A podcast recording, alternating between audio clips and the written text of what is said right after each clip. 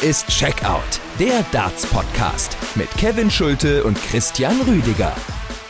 Hallo und herzlich willkommen, der Big Fish für die Ohren, der aktuellste Podcast zum Grand Slam of Darts. Hier ist Checkout, der Darts-Podcast. Ich bin Kevin Schulte und grüße wie immer Christian Rüdiger. Hi.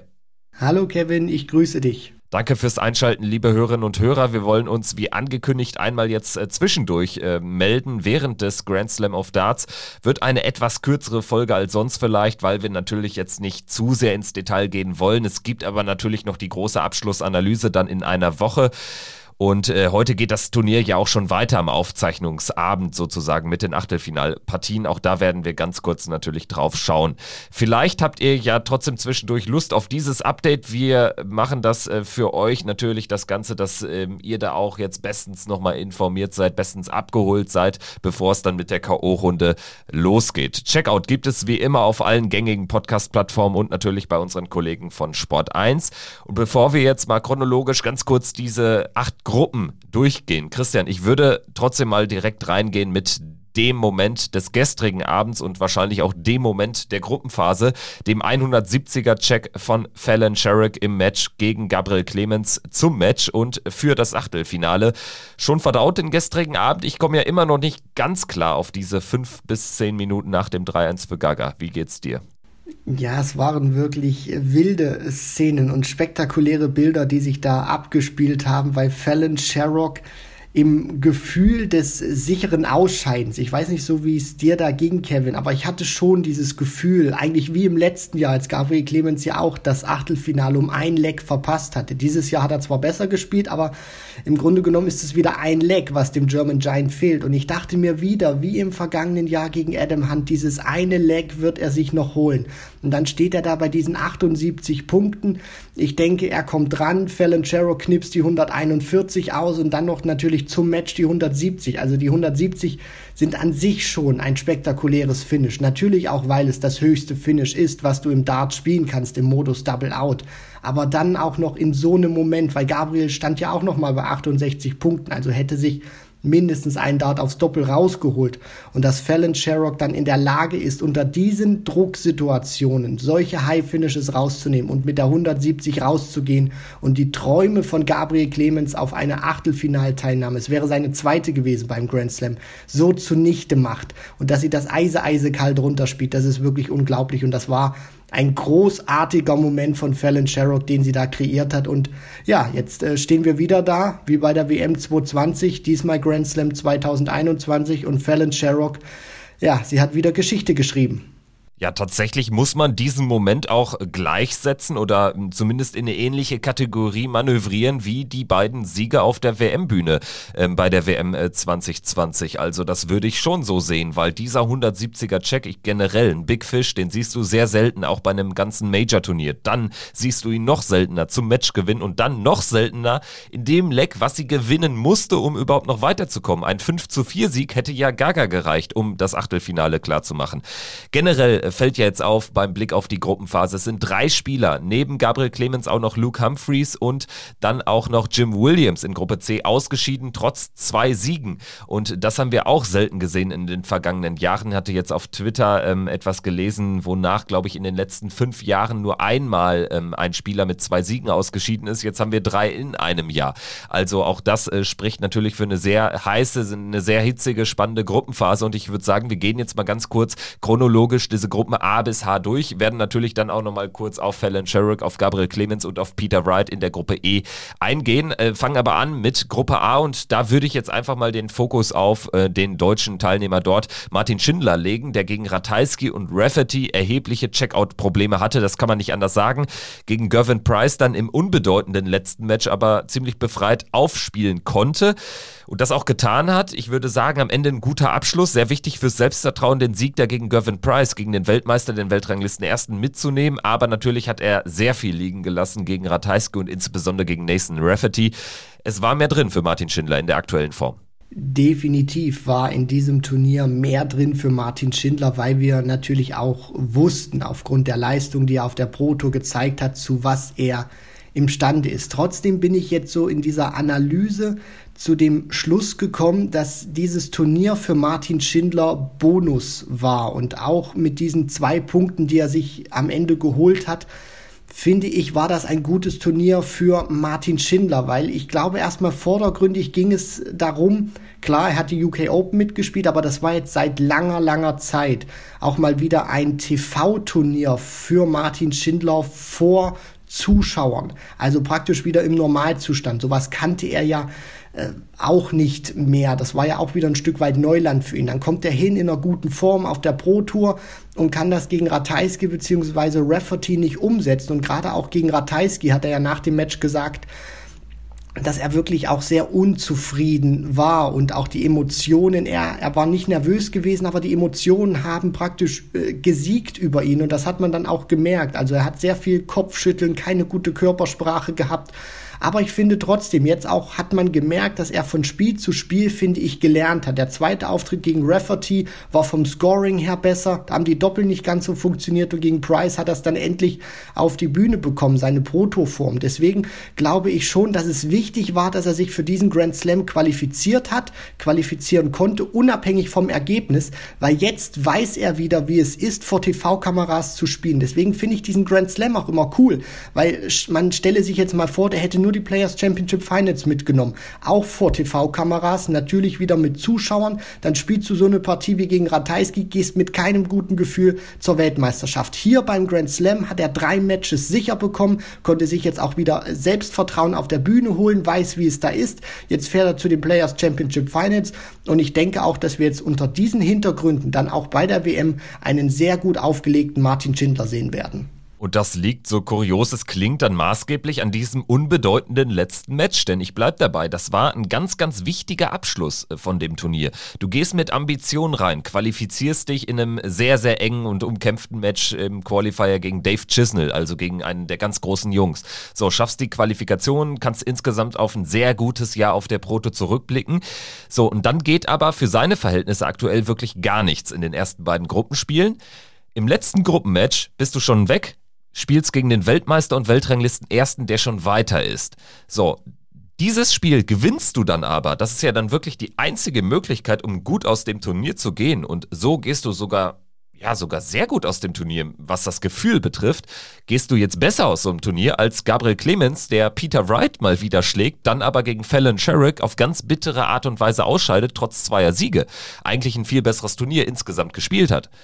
Also das finde ich ist, ist äh, sehr interessant zu sehen und ich glaube, ähm, dass Martin tatsächlich jetzt hier dieses Turnier rückblickend dann äh, weniger, viel weniger schlimm in Erinnerung haben wird, als man das nach zwei Spieltagen äh, glauben konnte.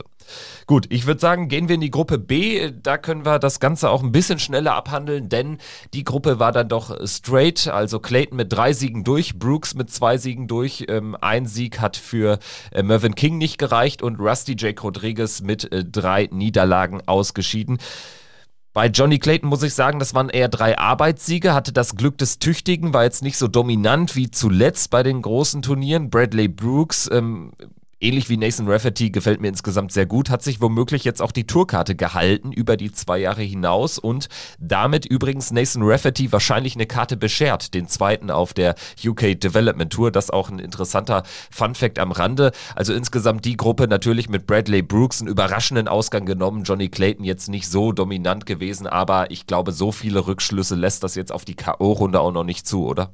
Aktuell natürlich noch nicht, weil Johnny Clayton jetzt zumindest noch nicht die ganz großen Namen dabei hatte. Am Anfang äh, sicherlich dann auch seine Erfahrung ausgespielt hat, jetzt in dieser Gruppenphase, gerade auch im ersten Match gegen Rusty Jake Rodriguez, wo er schnell davon äh, gelaufen ist und Rusty erstmal Probleme hatte. Auch im zweiten Match gegen Mervyn King zum Beispiel hatte Rusty eben Probleme in der Anfangsphase.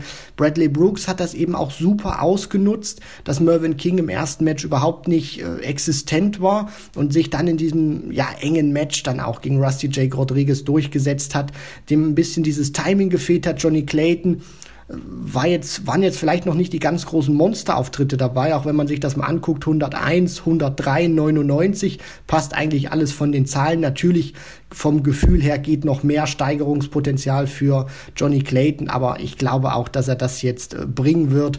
Und man darf jetzt auch nicht vergessen, er ist der Erste von Gruppe B, das heißt, er trifft jetzt auf den Zweiten von Gruppe A, das ist Nathan Rafferty. Und äh, da sollte es eigentlich auch keine Probleme geben für ihn, deswegen Johnny Clayton äh, ist gut in das Turnier reingestartet und jetzt muss, muss man dann noch mal gucken, wo er wirklich steht, wenn es tiefer für ihn gehen sollte. Also mögliches Viertelfinale gegen Gervin Price oder auch das logische Viertelfinale, wenn man jetzt so auf die Paarung drauf blickt. Ähm, das kann natürlich dann auch noch äh, sehr interessant werden. Also Johnny Clayton hat sich hinten raus dann auch einfach gerettet gegen Mervyn King. Der hätte das Spiel eigentlich gewinnen müssen, hätte ihm aber auch nicht mehr fürs Weiterkommen gereicht. Schauen wir in die Gruppe C. Da äh, steht am Ende James Wade ganz oben. Davon war nicht auszugehen nach seinem sehr, sehr schwachen Auftritt gegen Jim Williams. Hat er auch verdient verloren für meine Begriffe zum Auftakt mit 4 zu 5. Dann äh, gegen Boris Kritschmer. Das Spiel musste er gewinnen, rückblickend betrachtet. Boris Kritschmer kein Faktor in der Gruppe mit drei Niederlagen. Und dann, äh, ja, am diesem letzten Gruppenspieltag der Gruppe C, da wurde es dann sehr, sehr interessant, denn Jim Williams hat klar 5-1 gegen Boris Kritschmer gewonnen. Dieser klare Sieg war auch wichtig für ihn, dass er da richtig Druck drauf geben konnte. Und dann brauchte James Wade eben auch einen klaren Sieg gegen Rob Cross. 5 zu 2. Der Sieg durfte aber auch nicht zu klar ausfallen für Rob Cross aus deren Perspektive oder aus seiner Perspektive Perspektive muss man rückblickend sagen, also der hatte auch richtig Muzzle, der hätte auch rausgehen können. Wenn er dann Whitewash kassiert hätte, das war bei der Leistung von James Wade möglich, dann würden wir Rob Cross im äh, Achtelfinale nicht mehr sehen. Also da kann man auch mal sehen, was äh, dann auch der Grand Slam äh, für eine Besonderheit mitbringt durch diesen Gruppenmodus. Also du kannst ja am Ende kaum erklären, dass Rob Cross hier ähm, zwei Legs äh, gefehlt äh, haben, um, um, um auszuscheiden. Der hat ja eigentlich ein sehr gutes Turnier mal wieder gespielt und seine Form bestätigt. Richtig, definitiv, Kevin. Und das ist, glaube ich, auch eine der schönsten 2 zu 5 Niederlagen, die Rob Cross in seiner Karriere kassiert hat. Auch wenn sich das jetzt äh, furchtbar doof anhört. Aber James Wade hat einfach monstermäßig gespielt und Rob Cross ich meine, der kommt ja selber mit 101 ins Ziel. Der musste wirklich richtig kräftig dagegenhalten, dass er da nicht rausgeht, weil James Wade wirklich sich das beste Spiel in dieser Gruppenphase zum Schluss aufgehoben hatte. Der kam furchtbar rein gegen Jim, Jim Williams, hatte auch in dieser Partie für mich auch zu Recht verloren, auch ungewohnte Schwierigkeiten auf Doppel gehabt. Also das kennt man sonst von The Machine, finde ich nicht so. Rob Cross gegen Boris Kritschmer, sehr souverän, allgemein Kritschmer mit einem sehr enttäuschenden Turnier. Das hat man dann auch an seiner Körpersprache gesehen, wie er nach dem letzten äh, Match von der Bühne gelaufen ist gegen Jim Williams, der einfach steady gespielt hat, der Möglichkeiten, die sich ihm geboten haben, ausgenutzt hat und auch gezeigt hat, dass äh, ja, dass er ein wirklich guter Zuwachs ist für die Tour.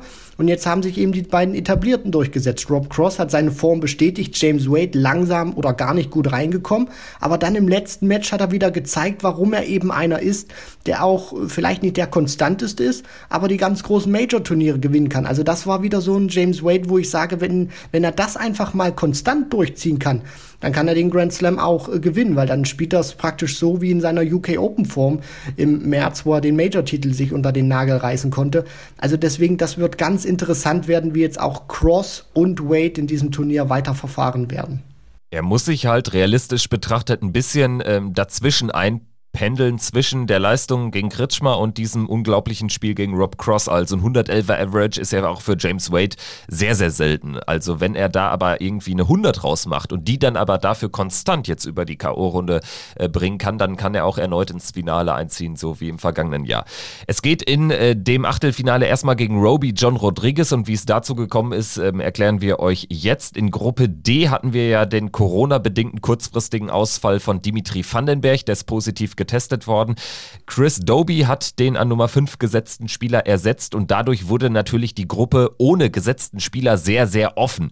Chris Doby, Ryan Joyce, Stephen Bunting, Roby John Rodriguez am Ende setzen sich durch. Ryan Joyce und Roby John mit jeweils zwei Siegen. Ryan Joyce hatte sich aber schon nach dem zweiten Spieltag qualifiziert, war vor allen Dingen bei eigenem Anwurf in den ersten Partien gegen Bunting und Roby John nicht zu brechen. Ja, und Roby John gewinnt dann diesen Decider gegen Stephen Bunting am äh, letzten Spieltag Spieltag der Gruppe D und krönt damit einfach ein sehr, sehr starkes Jahr bislang. Also er hat immer noch keine Tourkarte. Es sieht aber sehr gut aus jetzt, dass er ohne Q-School äh, diese Tourkarte bekommen kann. Also wenn er bei der WM ein Spiel gewinnt oder wenn er jetzt eine Überraschung landen sollte gegen Wade, dann ist ihm die Karte im Prinzip nicht mehr zu nehmen. Und Roby spielt ja auch wirklich sehr, sehr gut. Das darf man ja auch nicht vergessen. Die Partie gegen Chris Doby fand ich auch sehr souverän dann von ihm gestaltet. Ich meine, Doby, klar, ist in dieses Turnier reingerutscht, wäre eigentlich nicht qualifiziert gewesen, trotzdem etablierter Mann, auch in diesem Jahr Proto-Event gewinnen können.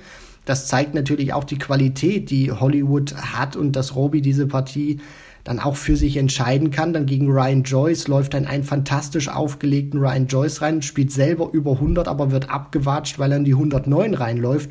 Und dann gegen Steven Bunting, der für mich in dieser Gruppe eigentlich mit am besten performt hat der wird da 1 zu 5 abgesägt von Roby, spielt knapp an die 100 ran, also eine 98,4 spielte Bullet, aber Roby mit seinen 105, wie er da um die Ecke kommt, also das ist auch wirklich, das, das zeigt, finde ich, dass Roby gerade auch auf der Bühne, vielleicht hat dieser, dieser Finaleinzug beim World Cup mit Menzo Suljovic auch geholfen, dass er weiß, wie er auf dieser Bühne performen muss. Er hat für mich dort den nächsten Entwicklungsschritt gemacht und sich hochverdient hinter Ryan Joyce qualifiziert und ja, von den Namen her sind es jetzt vielleicht nicht die ganz großen äh, Spieler, die jetzt Joyce und Rodriguez, die werden ja jetzt Wade beziehungsweise Cross fordern. Also Roby spielt gegen James Wade, Ryan Joyce gegen Rob Cross. Da bin ich mal gespannt. Natürlich sind sie auf dem Papier Außenseiter, aber Ryan Joyce hat schon gezeigt bei Major-Turnieren, er kann die Großen schlagen.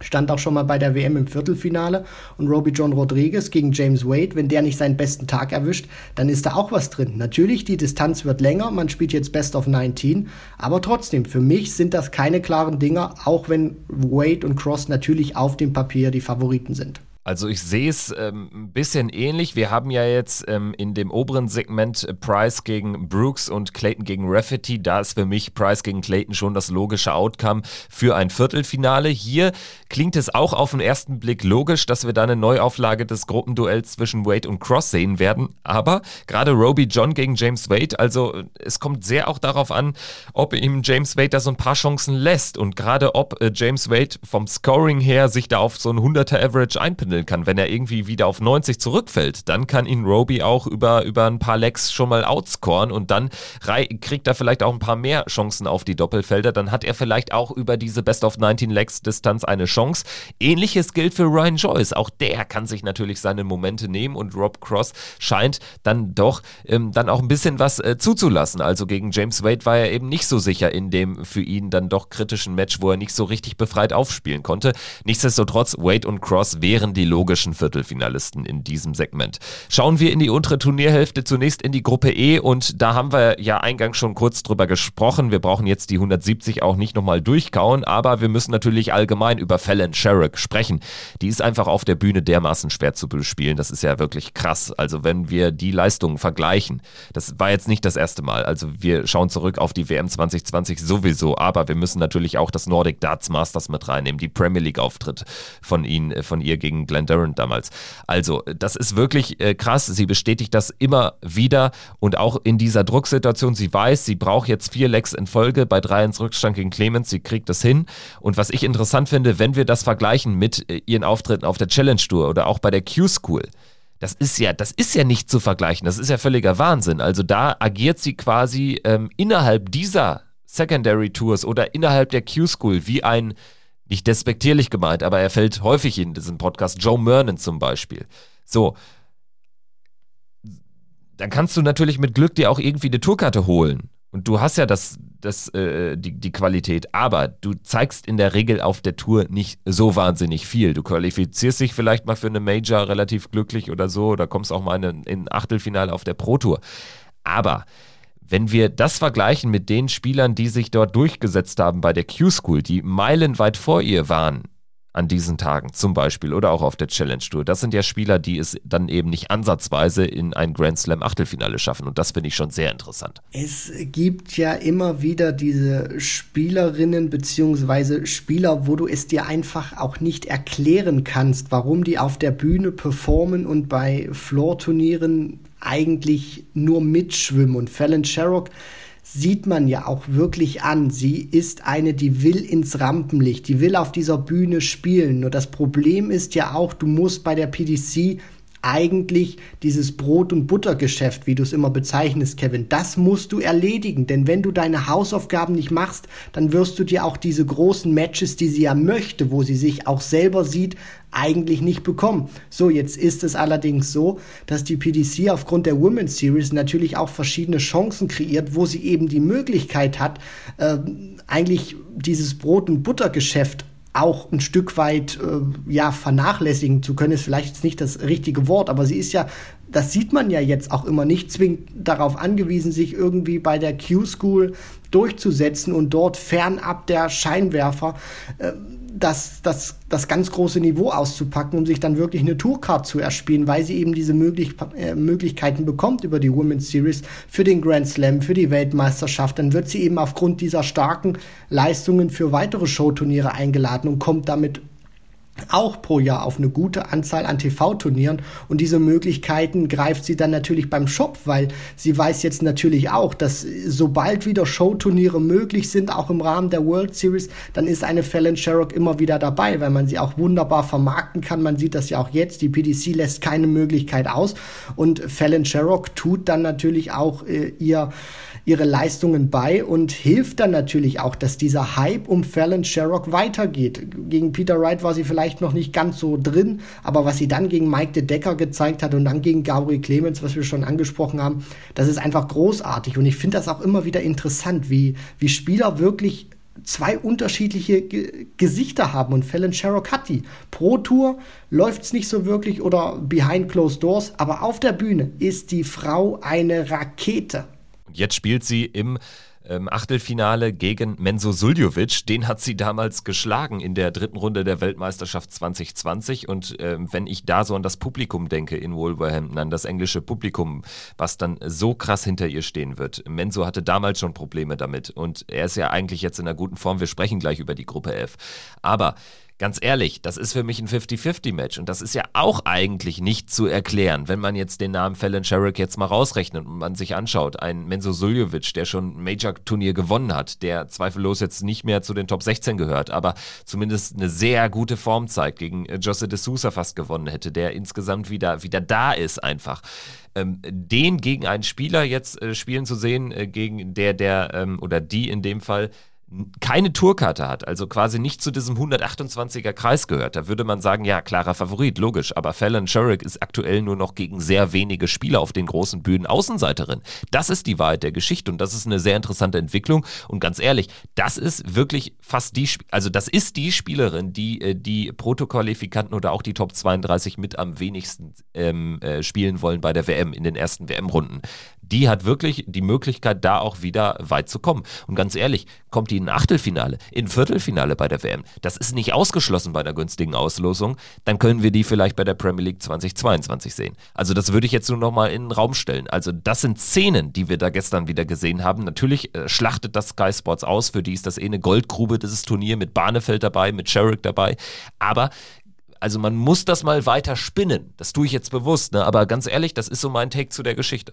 Ja, man darf das ja wirklich nicht außen vor lassen, Kevin. Du hast da schon recht. Ich meine, Fallon Sherrock, da wird auch ein Stück weit noch mit zweierlei Maß gemessen, weil sie eben auch diese Pionierin ist, die erste Frau, die es jetzt mal wirklich so richtig mit den Männern nicht nur aufnehmen kann, sondern die sie auch jetzt reihenweise besiegt und was die, die Männer teilweise auch vielleicht an Turniersiegen bringen müssen. Äh, bei James Wade äh, teilweise reicht ja nicht mal das.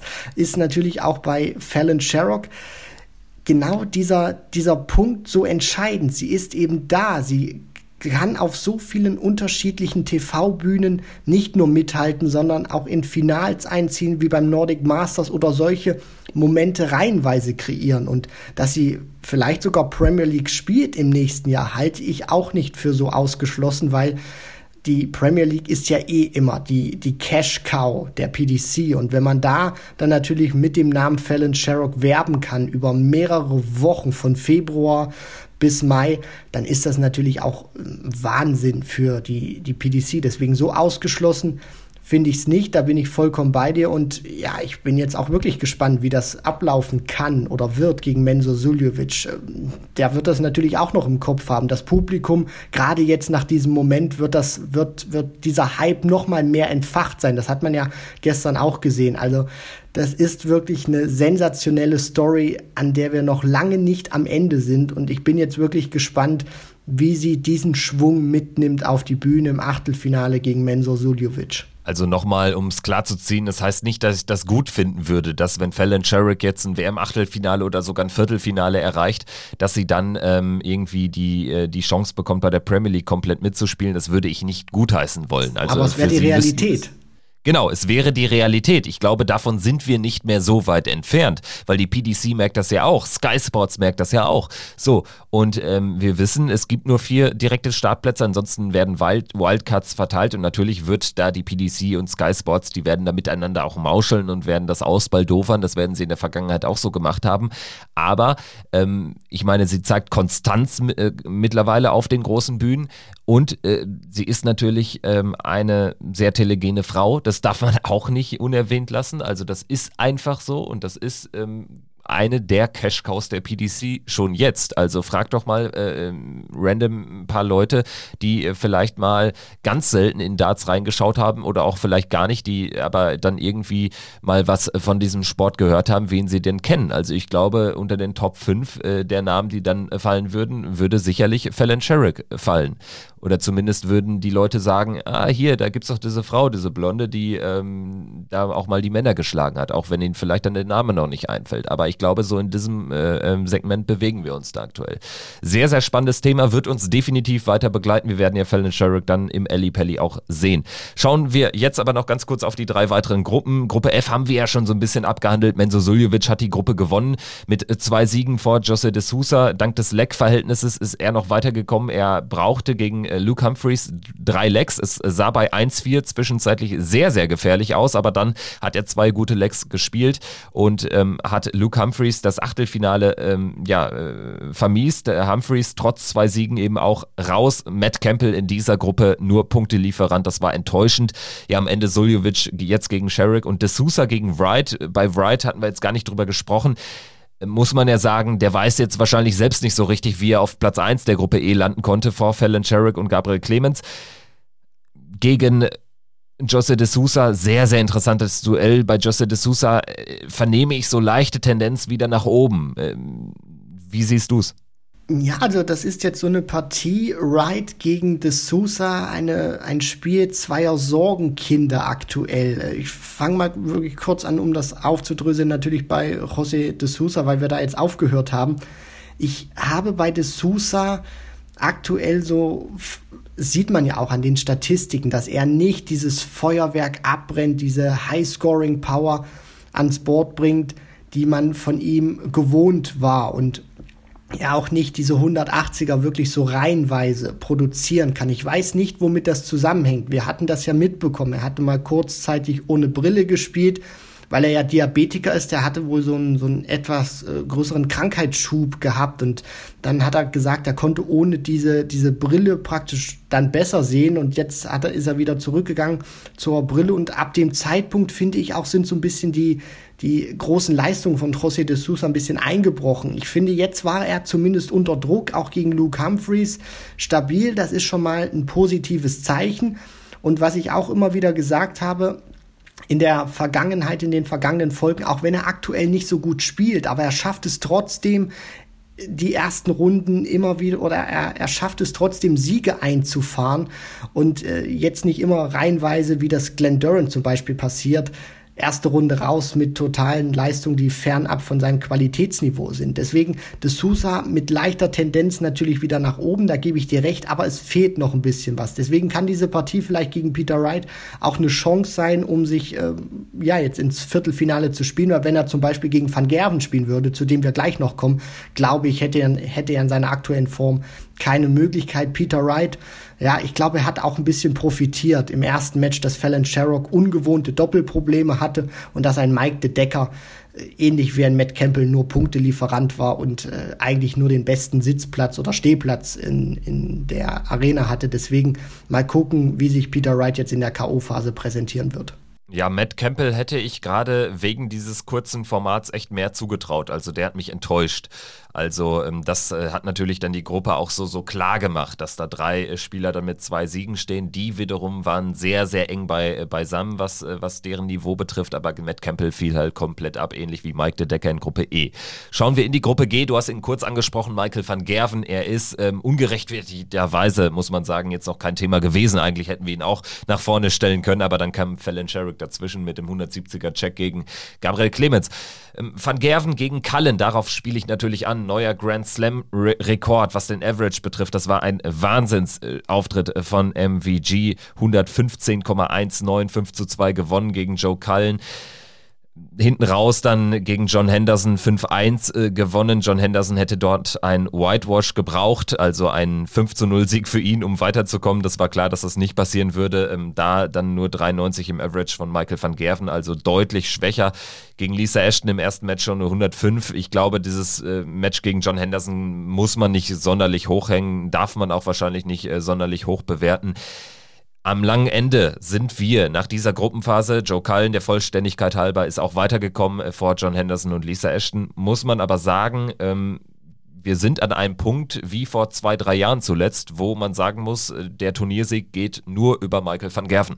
Ich möchte es sogar noch ein bisschen drastischer formulieren. Also für mich ist Michael van Gerven der Top-Favorit. Für mich ist er der, wenn er jetzt keinen Leistungseinbruch erleiden sollte, dann gewinnt er für mich diesen Grand Slam of Darts. Also es ist ja jetzt nicht nur etwas, was wir jetzt beim Grand Slam gesehen haben in dieser Gruppenphase, sondern es hat sich auch schon in den vergangenen Turnieren angedeutet. Immer wieder haben die Averages gepasst von Van Gerven. Nur hat er es hier und da immer nicht so wirklich hinbekommen, das bis zum Ende durchzubringen, weil entweder A, die Gegner das Spiel ihres Lebens gemacht haben oder Van Gerven trotz dieser Monster Averages immer wieder diese eine oder zwei Kerben zu viel drin hatte, die ihm dann den Match-Sieg gekostet haben. Und jetzt hier gegen Lisa Ashton, die ordentlich spielt, auch für ihre Verhältnisse 88, dass, dass er die wirklich, ich glaube, dieses Match hat etwas knapp über acht Minuten gedauert, da wirklich mit 5 zu 0 weghaut von der Bühne unfassbarer Druck von Van Gerven, kein, keine Art äh, für Kompromisse, auf die er sich da einlassen wollte gegen Joe Cullen. Also das wird ein Klassiker wahrscheinlich werden, wenn die beiden in der Zukunft wieder gegeneinander spielen sollten. Bei der WM war schon ein Mega-Match. Hier steigt er gleich mit der 138 ein, äh, baut sich auf der Bühne auf und äh, zieht diesen neuen äh, Rekord beim Grand Slam. Und gegen John Henderson muss man ja auch sagen, ist die Partie vielleicht ein bisschen abgefallen, weil er A schon qualifiziert war und äh, B auch mal so eins, zwei Lecks drin hatte, wo auch mal mehrere Darts aufs Doppel liegen gelassen hat. Deswegen vom Scoring her ist Michael van Gerven für mich aktuell der beste Spieler, den wir beim Grand Slam haben und für mich wirklich ist er derjenige, der die Eric Bristow Trophy in die Höhe stemmen wird, wenn nichts Gravierendes jetzt äh, daneben gehen sollte. Also soweit möchte ich mich zumindest jetzt mal ein bisschen aus dem Fenster legen. Und falls ich nicht ri richtig liegen sollte, könnt ihr mich natürlich zersägen wegen meiner Analyse. Ja, und nachlesen könnt ihr unsere äh, häufig äh, falschen Tipps natürlich im, im Darts-Tippspiel auf Kicktipp. Also dazu sei auch nochmal aufgerufen. Natürlich müsst ihr ans Tippen denken. Ich habe es einmal leider vergessen. Ich glaube, das war der zweite Tag, die Nachmittagssession. Das hat mich im Feld nach einem sehr guten Start weit nach hinten gebracht. Aber ähm, das ist ein anderes Thema. Wir schauen jetzt in die Gruppe H. Dort ähm, schreibt Michael Smith, ähm, ja, vielleicht die eine Geschichte, dass er der, der Spieler ist, der sich da mit drei Siegen durchsetzt. Gab jetzt auch gar nicht so viele, die wirklich makellos durch ihre Gruppe gegangen sind. Diese Gruppe straight am Ende zu Ende gegangen mit einem Shootout zwischen Gary Anderson und Raymond van Barneveld. Und die schreiben eigentlich so die wirklichen Stories. Das waren die zwei Spieler, auf die sich alle fokussiert haben, denn Joe Davis war kein Faktor mit seinem Tennisarm. Gary Anderson, Raymond van Barneveld, lass uns auf dieses Match zu sprechen kommen, was alles entschieden hat, ähm, wenn es um die Achtelfinalqualifikation im letzten Match der Gruppe ging. Gary Anderson, da muss man sagen, das war das beste Match seit Ewigkeiten. Gefühlt zuletzt äh, ganz gut unterwegs gewesen. Ich glaube, er hatte so zwei, drei Abende in der Premier League, wo er hintereinander weg mal auch äh, wirklich ähm, die, die 180 äh, ähm, wieder, wieder mehrfach auspacken konnte, wo er ganz gut auch auf die, auf die Doppelfelder war. Und das war jetzt ähnlich. Ähm, Gary Anderson hat mir gut gefallen gegen, gegen Barney. Woran liegt das? Vielleicht daran, Fragezeichen, dass er da so ein bisschen ja so die, die alten Gefühle hat aufkommen lassen. Hier Gary Anderson, Raymond van Barneveld, das klingt ja eher so nach einer Partie aus 2009 oder so. Vielleicht liegt es daran. Ja, also das sind schon verrückte Zeiten auch, die wir teilweise jetzt erleben, nicht nur im Darts. Wetten, das feiert sein Comeback, TV Total ist plötzlich da und jetzt haben wir wieder bei einem Major-Turnier Gary Anderson gegen Raymond van Barneveld. Und ich glaube sogar, dass du mit deiner These oder deiner Vermutung nicht so falsch liegst, Kevin, weil Anderson ist ja auch einer, so ist mein Gefühl, gerade auch in den vergangenen zwei, drei Jahren. Das ist einer, der kann sich nicht für jedes Match gleich motivieren, wie das ähm, die große Stärke ja auch unter anderem von Michael van Gerven in seiner Hochzeit war oder auch von einem Phil Taylor, sondern der braucht wirklich hier und da diese Motivationsschübe sei es ein Wayne Mardell, der ihn berechtigter oder unberechtigterweise äh, provoziert, das muss dann Anderson selber äh, für sich ausmachen. Aber hier hat man schon gesehen, es war dieses Do-or-Die-Spiel, was ich auch super fand zum Abschluss. Du musstest nicht irgendwie rechnen, wie viele Legs braucht der, wie viele Legs braucht vielleicht äh, der, der andere Spieler, sondern es ging einfach nur darum, wer gewinnt, Barney oder Anderson. Und der ist dann durch. Und Anderson mit für mich seinen besten TV-Auftritt in 2021. Das muss ich ehrlich sagen. Von allen Aspekten. Scoring, toller erster Dart gehabt. Der war auf der Bühne griffig. Du hast ihm wirklich angemerkt, der hat eine Mission. Der will dieses Match gewinnen. Und natürlich, und da gehe ich mit dir, mit dir mit, Kevin. Für mich liegt das auch daran, dass er motiviert war. Ob er gegen Joe Davis in so einem entscheidenden Spiel genau dieses Gesicht gezeigt hätte, wage ich mal zu bezweifeln, weil hier war es wirklich so. Das wurde auch von Sky Sports ja angepriesen. Dieser Clash, Barney gegen Anderson. Und dann liefert Anderson so ab. Vielleicht auch im Gefühl, Raymond van Barneveld, da hat er vielleicht auch wieder ein paar Vibes gehabt, wie du schon sagst, von vor zehn Jahren. Also ich glaube wirklich, das war auch so ein entscheidender Faktor mit, weshalb Gary Anderson so eine Leistung abgeliefert hat. Vielleicht äh, zu Raymond van Barneveld noch ein paar Sätze. Da muss man jetzt am Ende konstatieren, er hat einfach eine Horrorgruppe rückblickend erwischt. Also man wusste ja nicht so genau, wie man das einzuschätzen hatte. Klar, Joe Davis war auch schon im Vorfeld unabhängig von seinem Tennisarm klare Außenseite, aber Michael Smith, ja, der, der, der spielt auch schon schlechtere Turniere in der jüngeren Vergangenheit. Gary Anderson allen voran ähm, hatte überhaupt keine Konstanz, keine starken Leistungen. Hat er jetzt aber gerade gegen Raymond van Barneveld dann eben äh, bringen können. Also, äh, rückblickend muss man sagen, Barney wäre wahrscheinlich in vielen anderen Gruppen weitergekommen, denn der Standard, der hat gepasst. Also, dass er gegen Gary Anderson hinten raus 5-2 verliert. Er spielt selbst einen 98er Average gegen einen Gary Anderson, der da seiner Setzposition, seiner Weltranglistenposition, der Position 6 wirklich gerecht wird. Soweit ist jetzt Raymond van Barneveld noch nicht nach einem Dreivierteljahr zurück auf der PDC-Tour. Also, das wäre auch vermessen zu behaupten. Auch der Sieg gegen Joe Davis, den musste er schlagen, hat er dann allerdings auch gut gemacht, ohne natürlich Druck gehabt zu haben. 5 zu 0 gewonnen, das musste er tun. Für mich die entscheidende Geschichte dieser Gruppe schreibt aus Raymond van Barneveld Perspektive. So blöd es klingt, diese bittere 4 zu 5 Niederlage gegen den Bully Boy. Denn da habe ich wirklich einen, ich habe einen anderen Raymond van Barneveld gesehen. Das war für mich ein anderer Mensch. Das ist nicht mehr zu vergleichen mit dem Raymond van Barneveld, der dieses äh, völlig schlechte letzte Jahr gespielt hat mit dem krönenden Abschluss gegen Darren Young bei der Weltmeisterschaft damals. Und äh, das äh, liegt vor, vor allen Dingen darin begründet, dass Raymond van Barneveld in der Niederlage auch anders aufgetreten ist, fand ich generell schon im Match, auch in diesem letzten Leg, wo er dann nicht mehr die, die äh, großen Scores oder gar keine guten Scores mehr auspacken konnte. Nicht mehr so hadernd, nicht mehr so negativ. Ich glaube, das ist der Schlüssel, um wirklich hier nachhaltig zurückzukommen. Ich habe da mehr und mehr ein gutes Gefühl, denn alles, was wir auf der Proto dann so gesehen haben, klar, er holt dann da schon beim zweiten oder dritten Proto-Event des Jahres dann völlig überraschend den, äh, den Titel, ähm, kommt erstmal durch die Q-School, was auch keine Selbstverständlichkeit ist bei dem Niveau, was da mittlerweile gespielt wird. Aber das ist, sind ja alles, also was du da im Stream siehst, das ist alles auch nicht so aussagekräftig, denn Raymond van Barneveld ist natürlich für die Bühne geboren und der gehört äh, auch nach eigenem Selbstverständnis auf die Bühne. Jetzt haben wir ihn erstmals dort wieder ja über, über drei Tage hinweg gesehen.